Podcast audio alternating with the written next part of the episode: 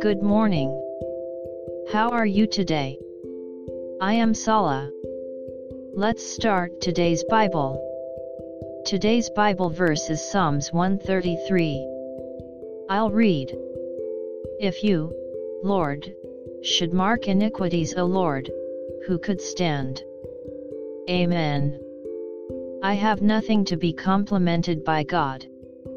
I am selfish, self-loathing, self-deceptive, and if God keeps an eye on me, I can't stand. But, God knew that and saved me silently.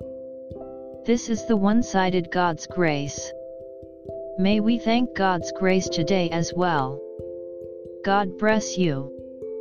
See you tomorrow.